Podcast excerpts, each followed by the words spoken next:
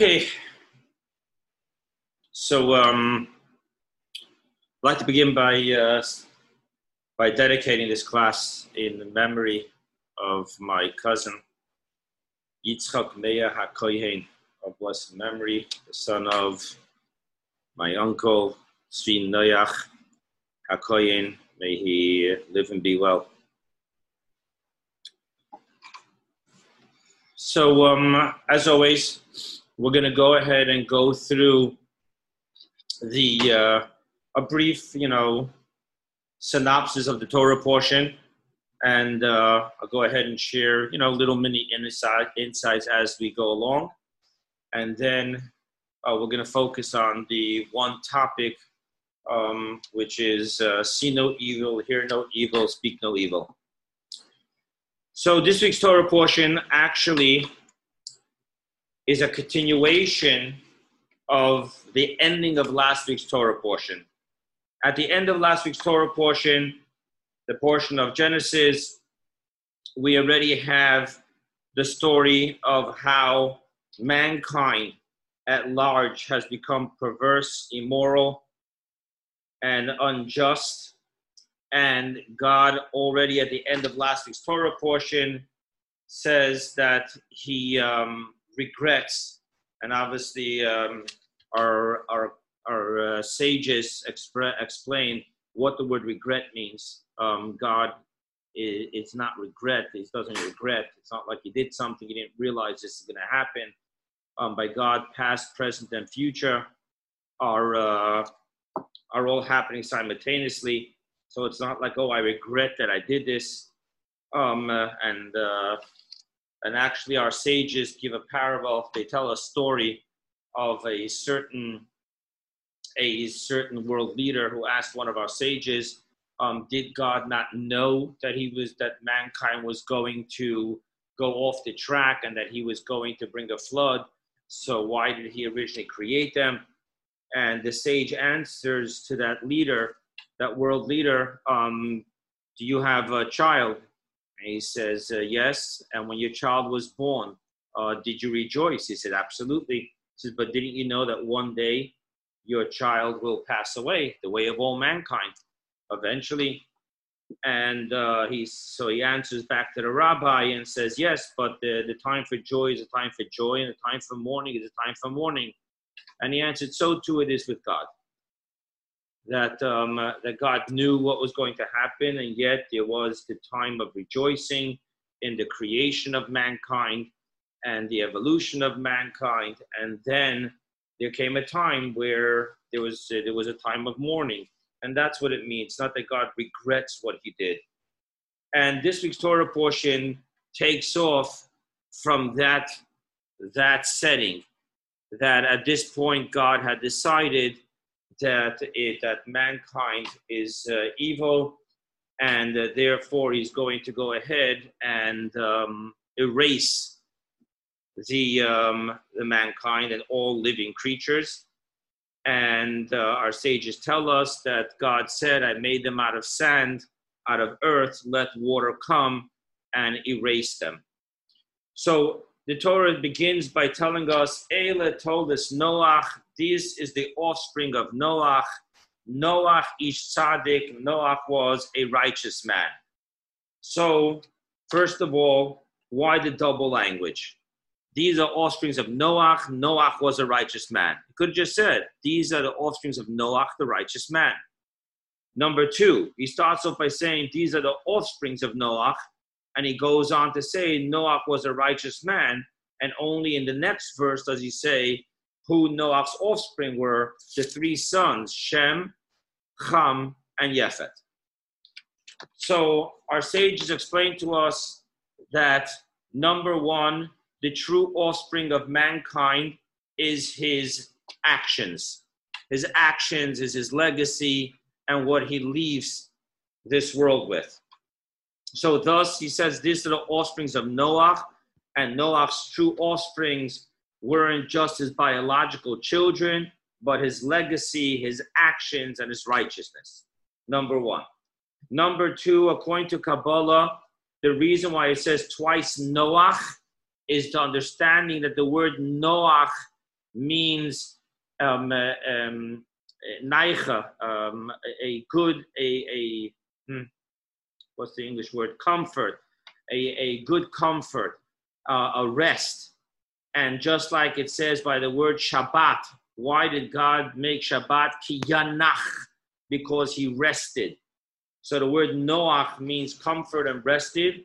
And we should know that mystically speaking, there's two levels of rest. One rest is the absence of stress and worry.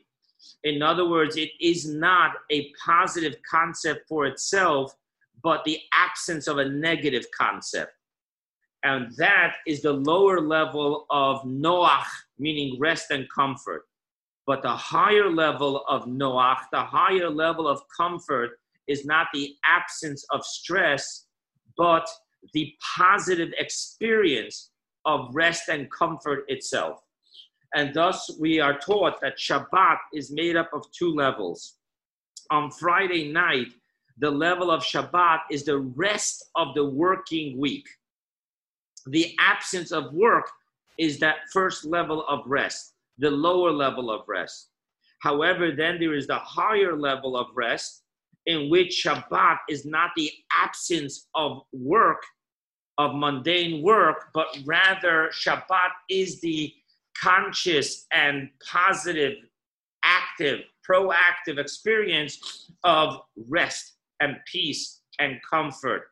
And that is the higher level of living. So that's just a mystical insight into why it says twice in the verse Noach. These are the offsprings of Noach, number one.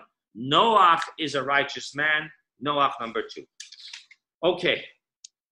And God goes ahead and says that he's going to um, destroy all of mankind because the entire mankind has gone perverse. And also, we are taught that not only mankind, but even all living creatures have become perverse. And there's an interesting teaching here that the animals within an environment actually are affected by the human behavior of that environment.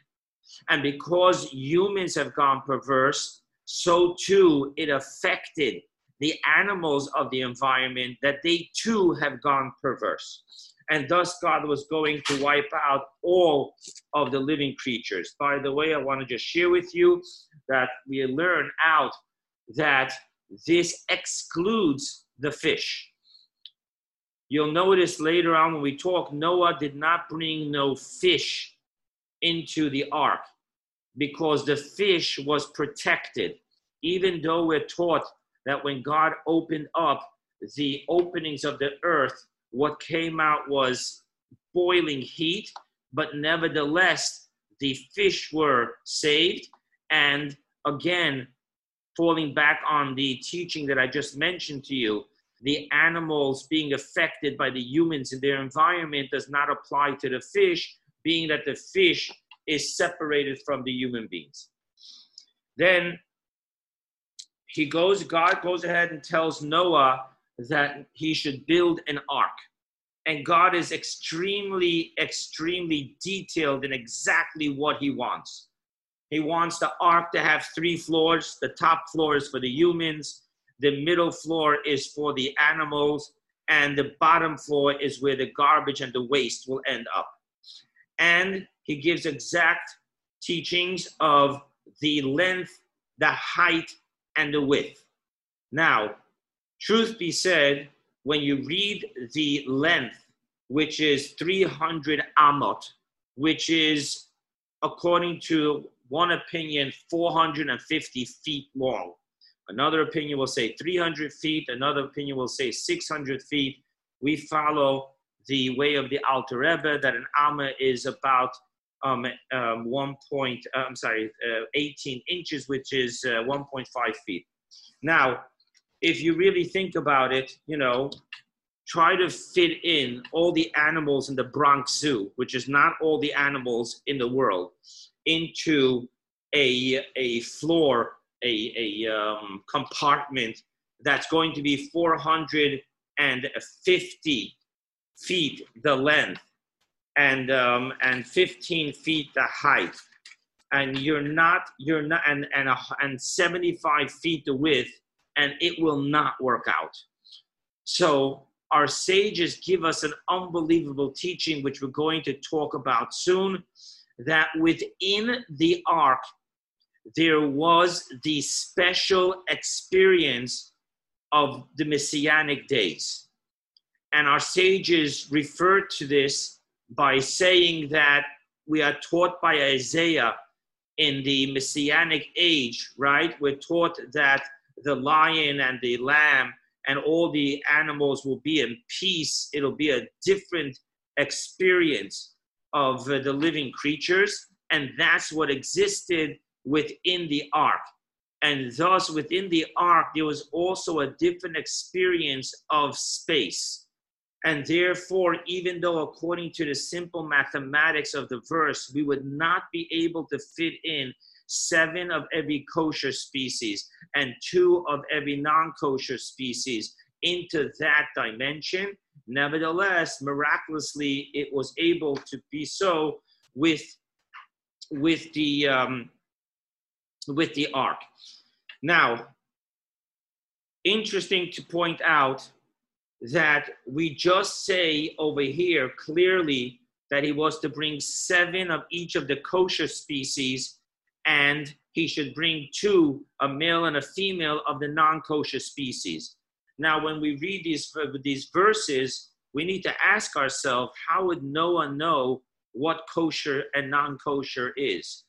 these laws were not given until way later in Leviticus. How, how are we, and in Deuteronomy, how are we talking to Noah about knowing which is the kosher species and which is the non kosher species? Which leads us to the famous teaching of our sages that the righteous from the times of Adam, including Noah, including Shem, his grand his son, including his great grandson Aver, including Abraham, Isaac, and Jacob, there was this knowledge, this divine inspiration knowledge of the 613 commandments. And thus you'll find our sages speaking of our patriarchs studied the Torah. Now, I just want to be clear. Simply speaking, they did not study the book of Genesis and the part of the book of Exodus and part of the book of Numbers in which there are stories being told. Simply speaking, when our sages say that they, they were divinely inspired and it was revealed to them, the Torah, we're talking about the 613 commandments, including the futuristic um, boundaries and, and guidelines given by the sages. So therefore, he did know, and obviously, when you learn the verse, you must say that he knew what a kosher species was of the split hooves, the chewing its cuds, which birds, and so forth and so on. Also, he brought in to the ark food. He would need to have food for for the um, for himself, his family, and uh, all of the creatures and obviously there was no refrigeration then. And thus, he receives a special blessing from God that the food should not get spoiled, it should not go rotten during the time. Now, the, the flood itself was divided into three stages. There was the stage where it was raining for 40 days and 40 nights. There was the stage of the 150 days in which the waters from the earth was coming up and the, the windows uh, of the heaven and the windows of the earth was opening up then there was the period in which there was no more water coming. However now the water had to be reabsorbed into the earth and that took time.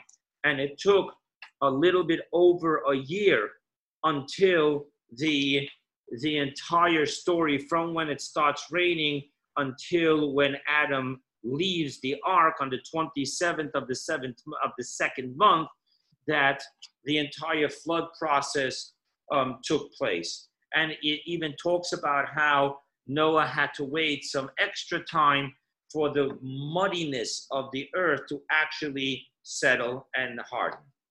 Now, another thing we're taught is that because when it tells about God telling Noah to go into the ark, it lists the males and the females separately. From here, we learn out that during the time of, of, uh, of suffering, uh, when we see retribution happening in the world, and so too it was in the times of the flood, they weren't allowed to have any um, uh, physical intercourse. And uh, thus they were told to be separate. And that's a law until this very day when there's actual suffering, when we see a plague or a, or, or a global or a um, huge suffering going on, that we do not, uh, we were not allowed to have intercourse. And over there also our sages talk about the difference if someone already fulfilled the obligation, the mitzvah in having children or not. And even in the obligation of having children, there's different opinions. One says a male and a female, one says um, two males. The one that says a male and a female is because in Genesis it says, and God created them, male and female, He created them. The one that says two males, he actually learns it out of Moses because Moses only had two sons. And if according to the law, the mitzvah, the obligation of be fruitful and multiply would have been to have a daughter too, so Moses would not have just had two sons. Um, he wouldn't have separated himself from his wife after just having two sons.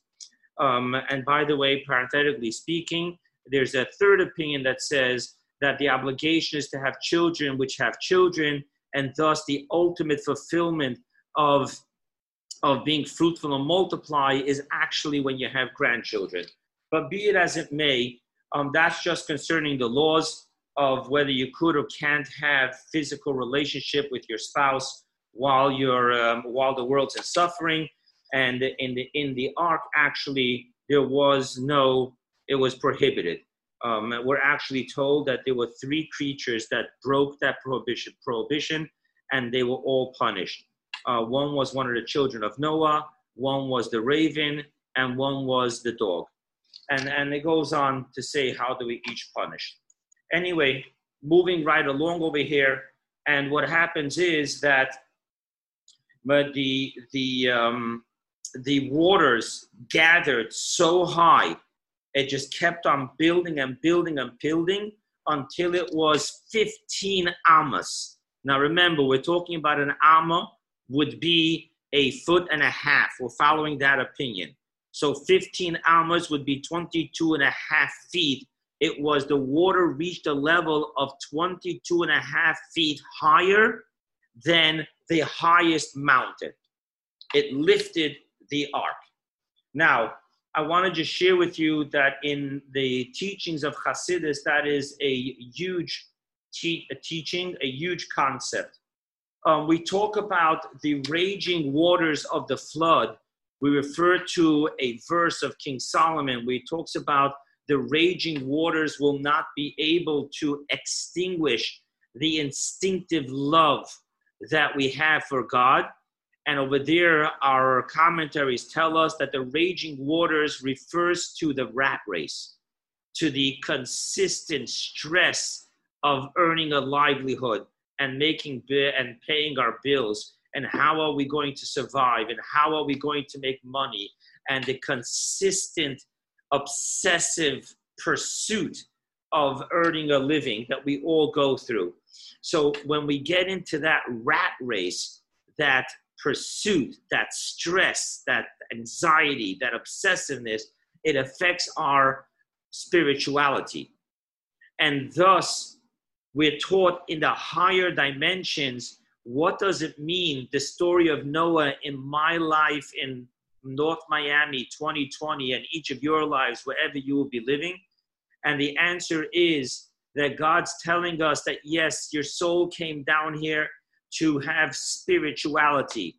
However being clothed within a body and within an environment where we have to be able to sustain ourselves physically we're going to be in a rat race and we're going to have this this obsessive pursuit and anxiety and stress of being able to make ends meet. However what is the what is the secret of being able to survive this obsessiveness, worry, and anxiety and pursuit, and be able to maintain spirituality, it's to go into the ark. Now, the word in the verse for ark is teva. The word teva also means a word, W O R D. And what is God telling us on the metaphor, metaphysical, individual, personal level is that in order to survive the flood of the rat race, of the inner turmoil, you need to be go you need to be able to enter into airtight words of prayer, words of Torah study. And then when we're able to start our day before we go into the turmoil of life, when we're able to start with airtight, what does that mean, airtight? So let's just be really practical about that. Airtight for us today would first and foremost mean to mute your phone before you start praying and before you start studying. Because I can give you personal testimony that to pray without muting your phone is not airtight. Even if you don't answer your phone, but you just want to look at what showed up, who called, what did they text. I won't answer in middle prayers, of course, but I just got to know. And there, there goes your ear tight, it's punctured. And when your words of prayer and your words of Torah study are punctured, then the outside turmoil can penetrate in. But if we can go ahead and yes, we're going to have to work. And yes, we're going to have to deal with all of the turmoil of life. But before we allow ourselves to get into that, we go into the teva. We go into the airtight words of prayer in which we have faith, in which we consciously acknowledge that the world is under God's control and we will never make a penny more or a penny less than God has ordained for us and that our work is but creating vessels, empty vessels, for which we need God's blessing to enter and fill. And to realize that God's blessing does not come through the genius I come up in my PR work and in all my tricks of how to make a living, but rather the blessing of God is drawn through prayer, through faith, through goodness, through Torah study then even when we go into the turmoil of the world, we live in an airtight bubble of faith and inner calmness. And thus, I want to point out even a deeper teaching in Hasidus. When we have this airtight bubble, bubble of protective bubble, of a relationship with God, a faith in God, and a very, very conscious vision of God's hand within the glove of nature, then not only does the turmoil and the worry of the outside world not drown our spirituality, but as we just said, it actually strengthens our faith, which means that the flood lifts the ark and takes it to unprecedented heights of even 15 amot higher than the highest mountain. I want to just go one step deeper into this teaching. In, in the uh, teachings of Kabbalah, mountain is protruding and it represents deep love, great love. Now, what we're saying here is that when we go ahead and have to deal with the turmoil of life, but we don't enter into the turmoil of life before every single morning. We build the airtight bubble of words, teva, the words of Torah, the words of prayer, in which we consciously acknowledge and commit to seeing that God and God alone is the sole power of what takes place in the world, then our faith as we go to work. And even though we see at work risky situations and we worry, but we're strong in our faith, that lifts us 15 cubits higher than the greatest natural love that we have for God when we're not challenged by faith and by trust in the rat race and the turmoil of the world. Okay, let's go on further. And what do we have here? We have that after the entire period, it says, and God remembered Noah. God remembered all the living creatures that were in the ark, and God brought a wind to start moving the water so that it begins to go back into the oceans, being absorbed back into the earth. And finally, the the um, the uh, ark lands on top of the highest mountain. Now, the Talmud tells us that there was a king, a Babylonian king, who actually found the ark, the remnants of the ark. So, this is actually a physical phenomenon. There's a real ark, it's not just metaphorical. Please know whenever I give you deeper, mystical, spiritual, metaphorical insights, it's not it's not to negate the physical story that there was a human being and his name was Noah and he had a physical human being for a wife whose name was Naomi Nama and he had and he had uh, they, they had physically three sons and each of these three sons had physical wives and thus there were eight human beings that were in the ark which was built out of wood made out of three stories high and had a window on the top and all of this was practically physically true.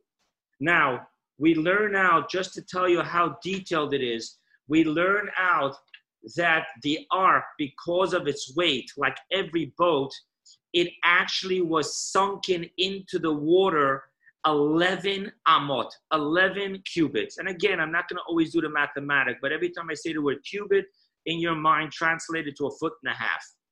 And we actually know that the water went down four amas. It actually would learn out exactly how much the water went down each day. And thus, when the bottom of the ark, which was submerged 11 amas into the water, actually touched ground on top of the highest mountain. And then it continues there, and Noah first opens up the window and he sends out the raven. Now, the verse says clearly that the raven did not did not go to look.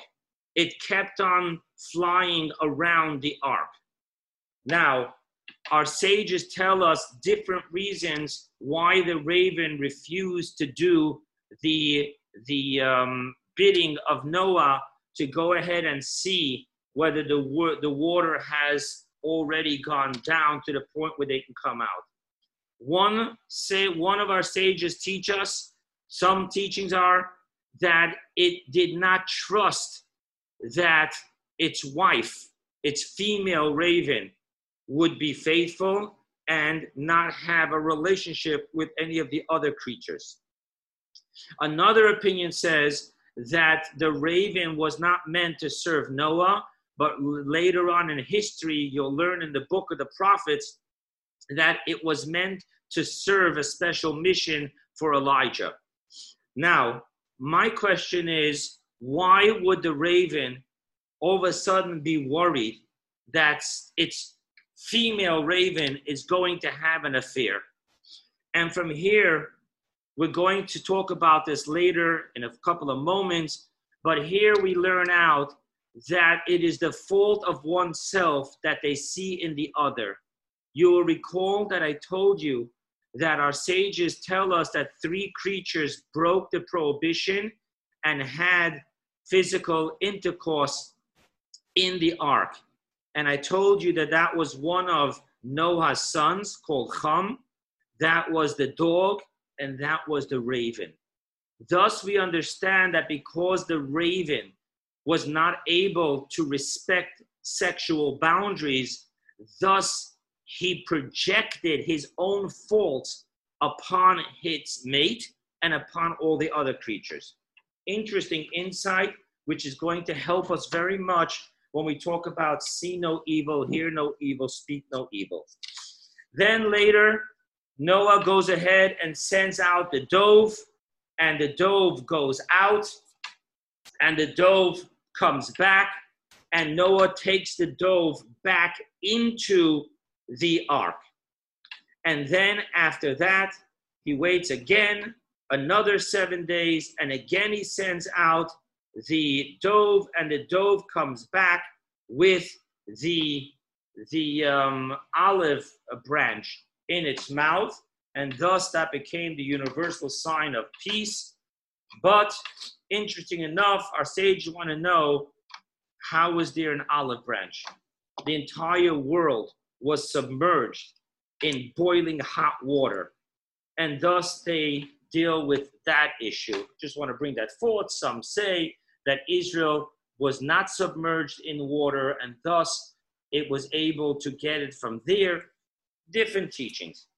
Now, being that he saw the branch, he realized that Noah realized that the earth is showing. He waits another seven days, and again, for the third time, he sends out the dove, and the dove doesn't return at all. And thus, Noah knows that it found comfortable places to be able to live, and he knew that the floods has completely declined and submerged back into the earth, and he can come out. And nevertheless, Noah cannot come out until the same God, God Almighty, who told him to go into the ark, tells him to go out of the ark.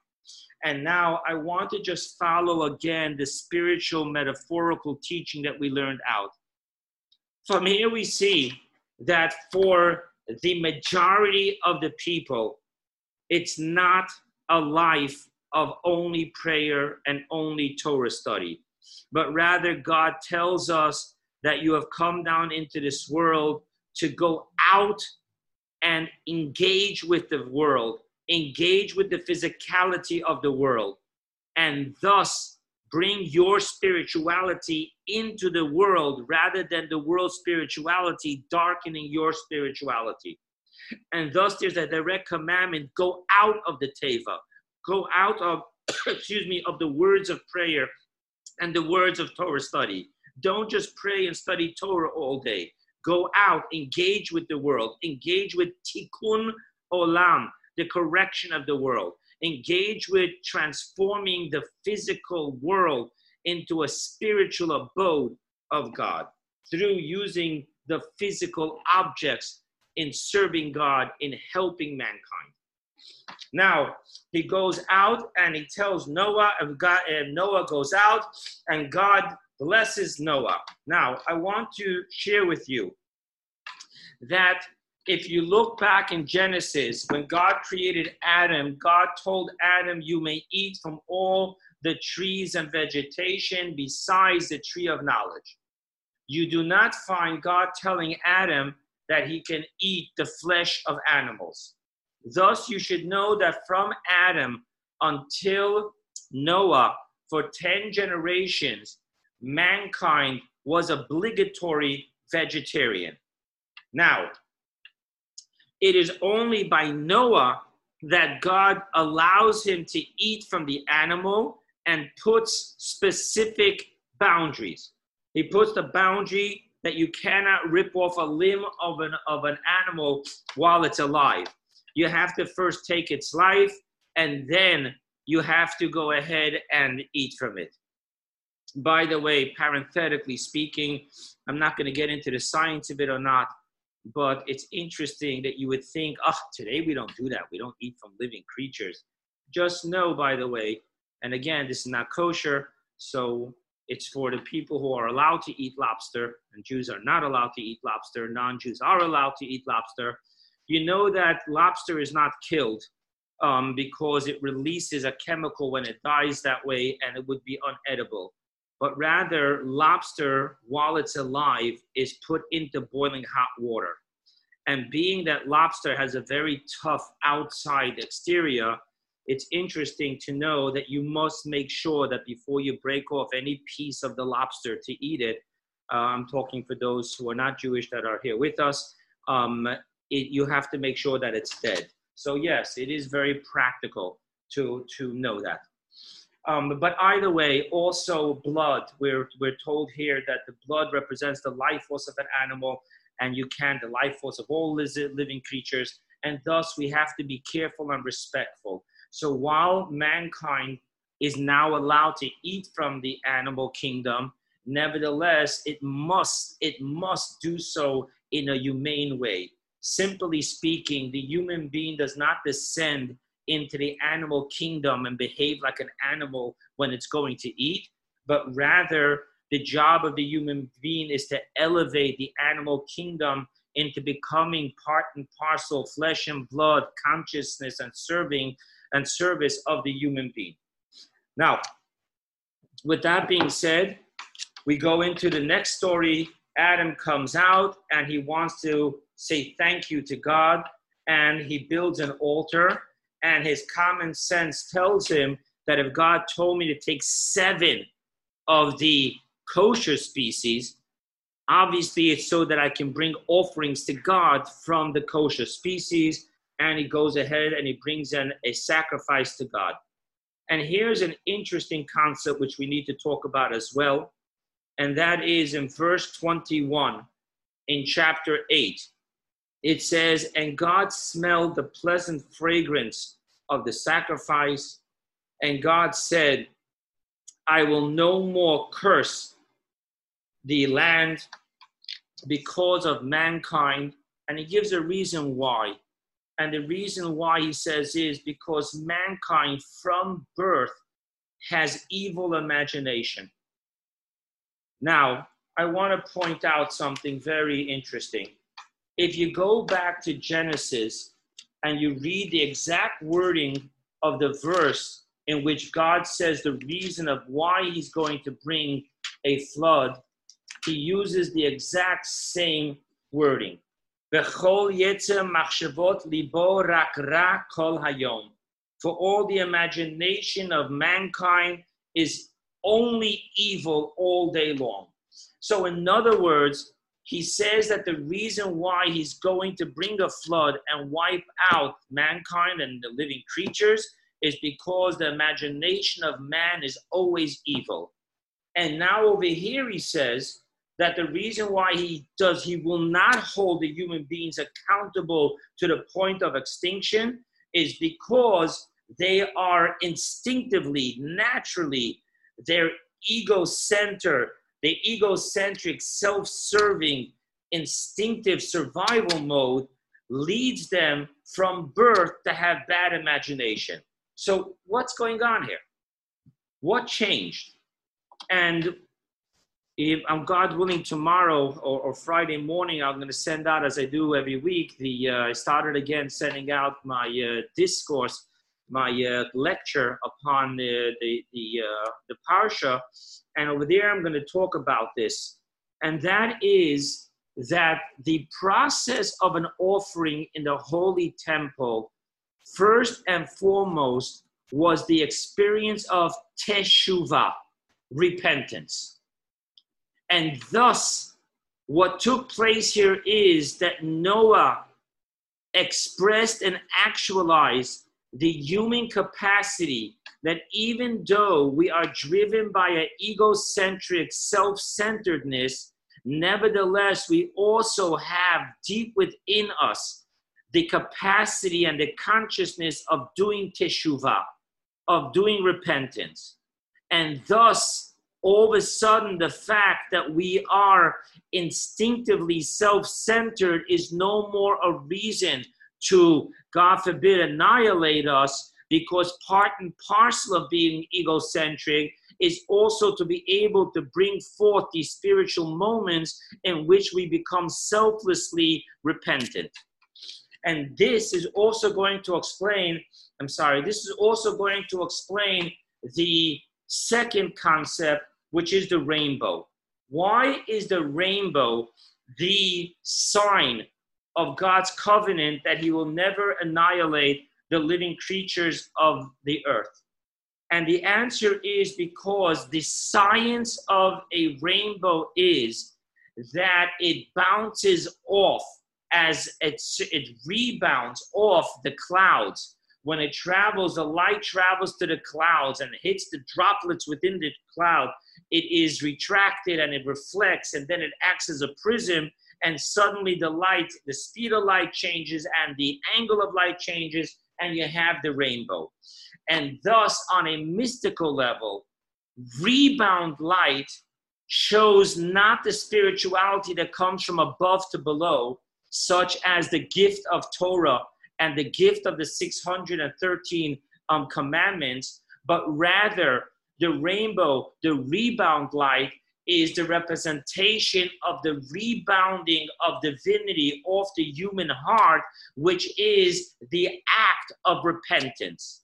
Thus, the sign of the rainbow works hand in hand with the experience that God is sharing with us. That even though we have an egocentric, cruel side to us, but nevertheless, we also have that power of rebounding, having the divinity rebound through us, in which we do repentance. Now, I want to share with you just very interesting stuff. You know, in the secular world, rainbow is a sign of blessing. We look at the rainbow and we glorify the rainbow. Oh my God, there's a rainbow. It's going to be a beautiful day. And there's this metaphorical concept that at the end of a rainbow is a pot of gold. So I just want you to know that from the Jewish perspective, two things. When you see a rainbow, you have to make a blessing. And the blessing is, Blessed are you, God, King, of our God, King of the universe, who remembers his covenant and keeps his word. Number two, you should know that it is not proper to actually look and entertain yourself with the beauty of a rainbow according to Jewish belief, because if you think about it, what the verse says is that when God sees the distasteful behavior of any place in the world, and therefore God so to speak, has this thought of bringing retribution, and God remembers his covenant and therefore places the, the, the rainbow in the cloud, which ultimately means that when we see a rainbow, God is falling back on his covenant, uh, uh covenant as the only reason not to bring annihilation to any one area of the world. And thus the rainbow on a certain level is actually the sign of human shame in the sense that oh my god there we go again. We allowed our self-centeredness to get out of sync. And thus god would rightfully bring retribution and he's not only because of the covenant he made and thus he's showing us the rainbow in the sky. On this note i want to share with you that there's a story in the Zohar of a person, a soul of a great sage that ascended to heaven and he wanted to go into the Garden of Eden, specifically into the chambers of the great Rabbi Shimon Bar Yochai.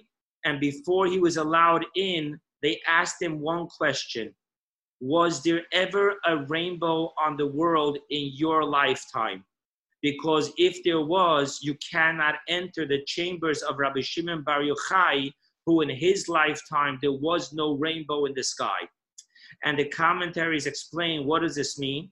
What it means is that when the righteous foundation, when the righteous leader of the generation is doing what he's supposed to be doing spiritually and affecting his generation with faith and with ways of goodness and with ways of repentance, then in that person's lifetime, there would not need to be any rainbow in the sky. And thus, we are taught that in the lifetime of Rabbi Shimon Bar Yochai, who was the composer and the author of certain parts of the Zohar, he was the compiler and the, and the author of certain parts. So in his lifetime, there was never a rainbow in the sky because his righteousness protected his generation. Thus, we see again that the rainbow in the sky is actually not a good sign.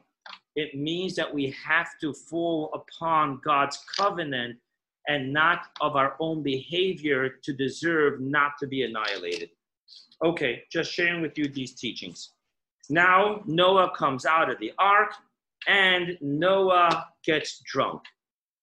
And his son Ham is the first one that sees him.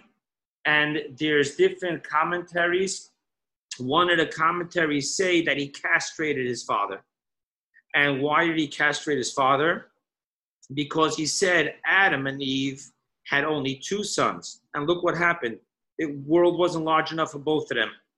One killed the other. Cain killed Abel. My father has three sons, and I hear he's planning to have more children, and thus he castrated him. That's one of the commentaries. Simply in the verse, all it says is that he saw him drunk and naked. He ran to his brothers and said, Oh my God, you got to see that is drunk and naked in his tent. And then his two brothers, Shem and Yefet, they come, and the verse testifies that they walked backwards, they turned their heads backwards. When they got closer to Adam, to, to Noah, they even made a deeper conscious effort in looking away, and thus they covered their father without seeing his nakedness. When Noah finishes and he comes out of his drunken stupor, so he knows what happens. He curses Ham and he goes ahead and he blesses Shem and Yefet. And the simple curse that he gave to his son, I mean, a father cursing a son, what he said was, You will be a slave to your brother just as you have taken away my walking stick of my elder years. And our sages explain what is the walking stick. And it says that sometimes a father and a mother will have another child as they get close to their elder years so that this younger child will be able to carry them through their elder years. And therefore, a lot of times the youngest child is metaphorically called a walking stick to the parents in their elder years. Okay, and then the Torah goes ahead and starts telling us the, the lineage of the children of Noah.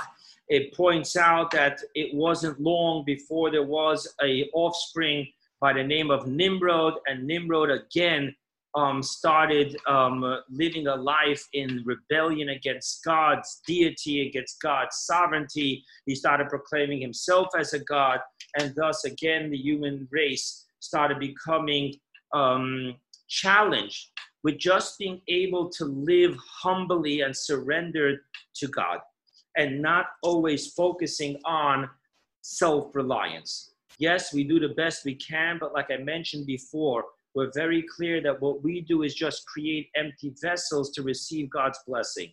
So it always has to be with the help of God.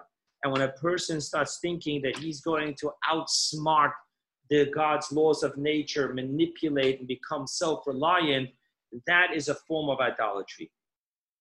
And then we have the final story of this week's Torah portion, which is that the people eventually got together and they wanted to build a tower, a uh, tower to rise up to heaven to fight with God. Now they use a very interesting word. They say "Venasu lanu shem," and we will make for ourselves a name. So again, I just want to point out, even though our sages give us insight that they wanted to make a beam to support the heaven from falling down again because that's how they interpreted the flood, or that they wanted to wage a war against God. Ultimately speaking, what we're seeing is that mankind, after they were by no choice of their own, brought to their knees and humbled by the great flood, it is the way of mankind to immediately start restructuring and re resurrecting his belief in self and self reliance and egocentric living of dominance. And that is the consistent struggle that we have with God. And I want to just point out the true miracle of the manna is that God said, Don't collect today for tomorrow. Rather, live in a relationship with me and trust that I will provide for you every day what is needed for that day. In addiction recovery, the powerful slogan is one day at a time. And what that means is, of course, you should have a 501k, and of course, you should put away for tomorrow, and of course, you shouldn't live recklessly, and of course, you should live balanced out, and all that. But ultimately speaking, we need to know that God provides us for everything that we need for that day. Yes, we have to go out and work, but we cannot make self reliance become the center of our universe. Rather, we need to always have God in the center of our universe. And I'll do what I have to do because I believe that God will bless the work that I do. And always human beings will struggle with that. Human beings don't want to have to wake up in the morning with nothing more than faith and hope. We want to wake up in the morning and know that our portfolio has quadrupled overnight. And that is, so to speak, nasalonu shem. Let us make ourselves a name. Let us become self reliant. Let us not need to always rely on God. And thus, God says that He's going to foil their plan. Now, I want to point out to you that the people uh, who created the tower, the verse clearly says that they spoke one language and they lived in harmony as one people. And thus, what a difference between them and the people of the flood. The people of the flood, it does not say the generation of the flood vehemently went to fight against God. They didn't. They just wanted what they wanted when they wanted, with a total self a, uh, with a total sense of entitlement. And if I want what you have, I'm going to take what you have. And thus, the Talmud tells us that the ultimate straw that broke the camel's back and caused the flood was actually simply thievery, stealing from one another. Now, over here, seemingly, the human beings are going to lock horns directly with God, not with each other. They got along with each other. So one would think that going out directly against God is worse than going out against each others. And nevertheless, we see that the flood, which caused the near annihilation of all living creatures, was not because humans sinned against God, but because humans sinned against each other. And when it comes to the Tower of Babylon, the Migdal Bavel, over there, we see that God does not annihilate them. God just brings confusion so that they will not be able to move on with their plan. The power of human respect to each other is even greater than the power of getting along with God. What an amazing teaching. Now, with that being said, the place is called Bavel, and Bavel means a whole mixture confusion. And the reason is because this is where there came birth the different people speaking different languages and not understanding each other. That is how God diffused their plot. And then the Torah simply lists the next 10 generations until it gets to Avram. Now, I want to just share with you that if you look at what took place, pretty much we talk about Adam, Cain, and Abel. We talk about just in lieu of the life of Cain, we talk about the life of his great grandson to learn how Cain's life was ended. But simply, we go through 10 generations with just a listing. And this was the son of him who had this son, who had that son, who had this son. And then we do the same thing from Noah to Abraham. Our sages say people that look for diamonds, they scoop up the, a whole bunch of dust with a sieve and they just shake it, allowing all the sand to fall through to find the diamonds. So too, God, with the generations of the people, God sifts through in the Torah the generations to get to the diamond, and that's where he begins to elaborate on the lifetime and the lessons of these diamonds. Okay, that was in brief the Torah portion. I want to now share with you one interesting insight and, and the important lesson that we have. So Chum did not worry. Let, let's talk, let's put aside the castration. Let's just read the simple verses that the sin of Ham was that he saw the drunkenness and the nakedness of his father, and not only didn't he do anything about it, but he went to gossip on his father to his siblings. While Shem and Yefet, they were so careful in not seeing the nakedness and the drunkenness of their father. Now, what is the deeper meaning and lesson of this story? Now, I will connect this for a moment with another teaching of the Talmud in Tractate that talks about the laws of Passover. And over there it says that the Torah teaches us the importance of positive speech. Why? Because the Torah is very precise with exactly the amount of words and letters that it needs to say, never adding on additional letters. Thus, it would have been much easier for the verse to say that God told Noah to take from the pure species and the tame species. Instead of saying pure and contaminated, it says pure and not pure, which leaves us with an extra 11 letters if you would count the three letters of the word contaminated versus the letters that you need to spell out the words which are not pure. And we learn out from here the importance of positive speech. So much so that in Hebrew, you call a hospital Bet Cholim, the house of the sick.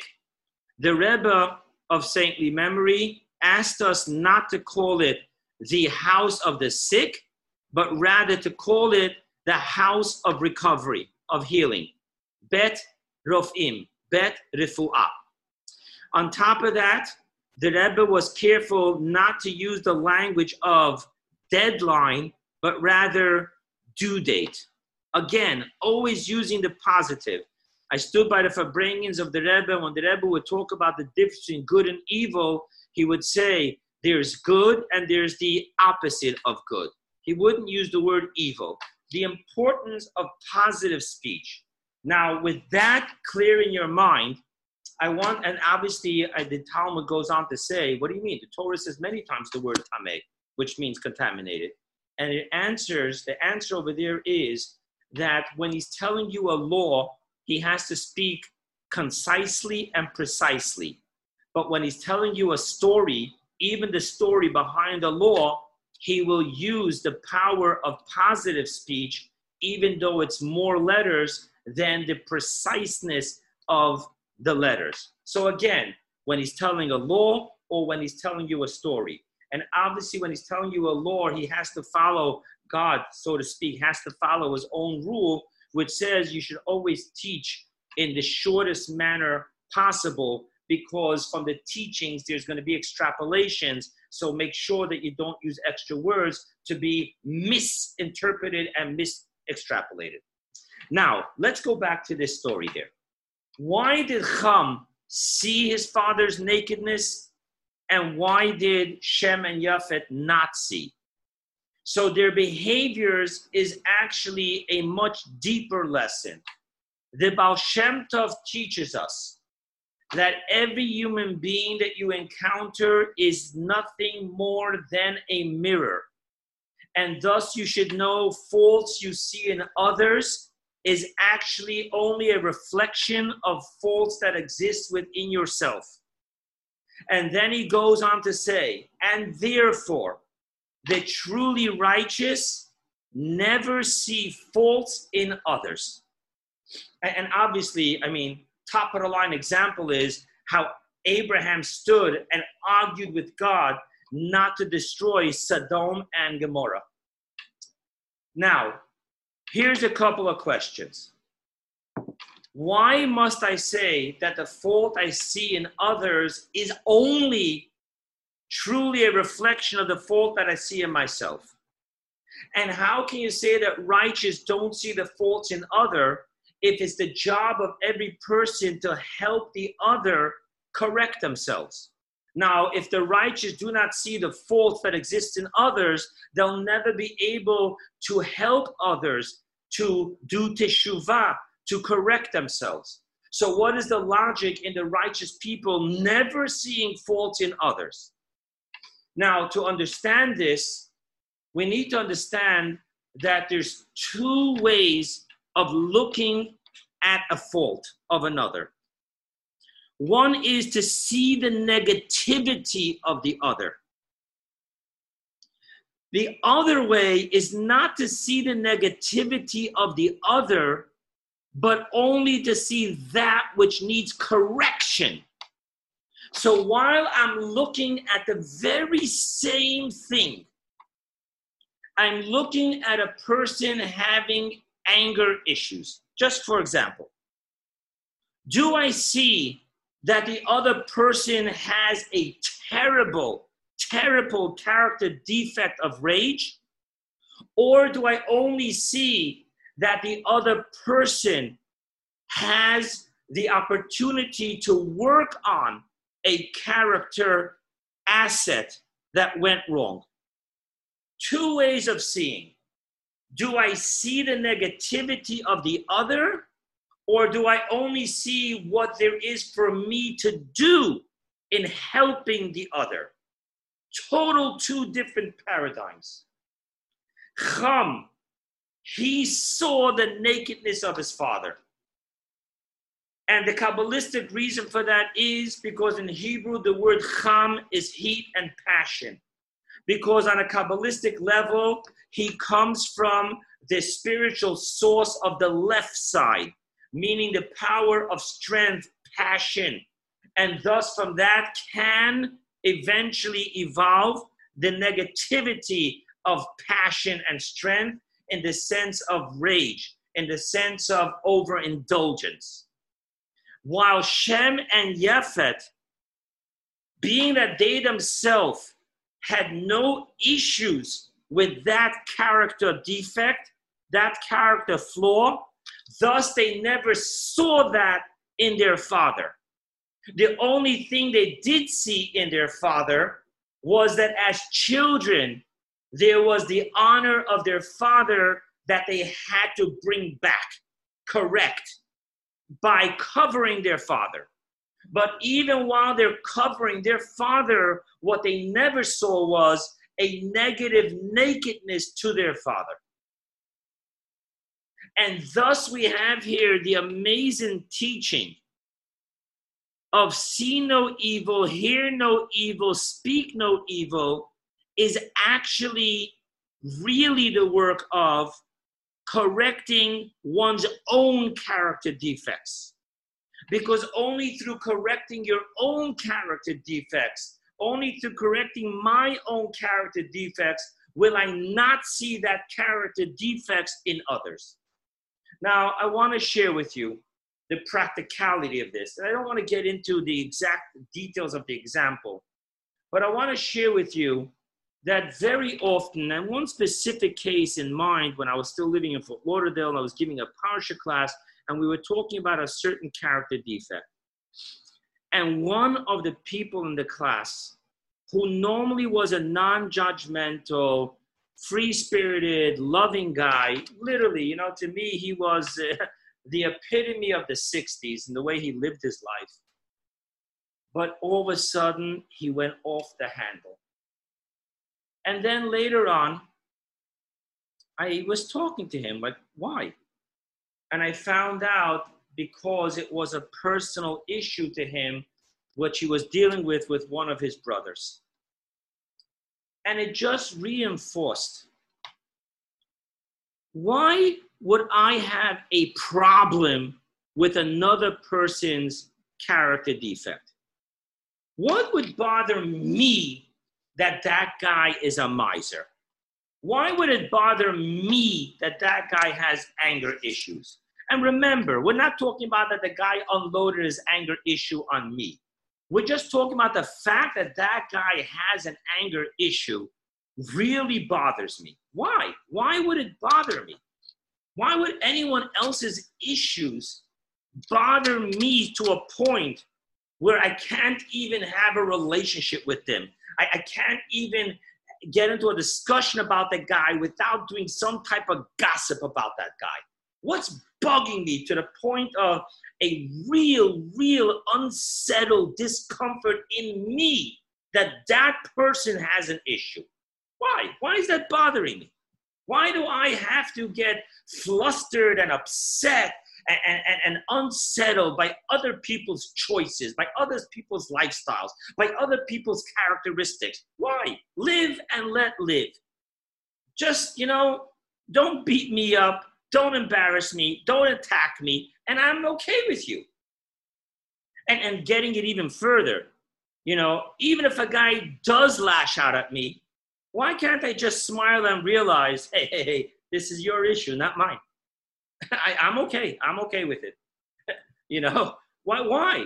Why are we not okay with other people's behaviors, other people's character defects? And there's only one reason. Think about it. You are bothered by something that is too close to home and personal to you. Something that I have zero issues with, and I find out that this other person does have an issue with, I'm not going to be bothered. Yes, I'll talk to the person as a friend. I'll try to help him, try to help him deal with his character defects. But I'm never going to be to the point of I will never get along with that guy. I will never talk with that guy. And don't you ever talk about him in my presence. That wouldn't exist.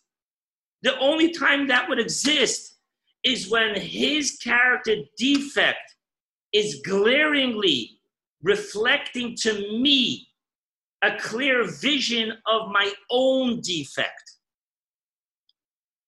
And that is what it's all about.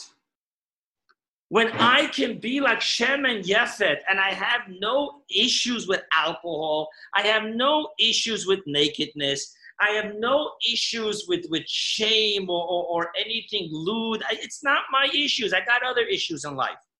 Then I, I would have no issues with seeing Noah naked and drunk.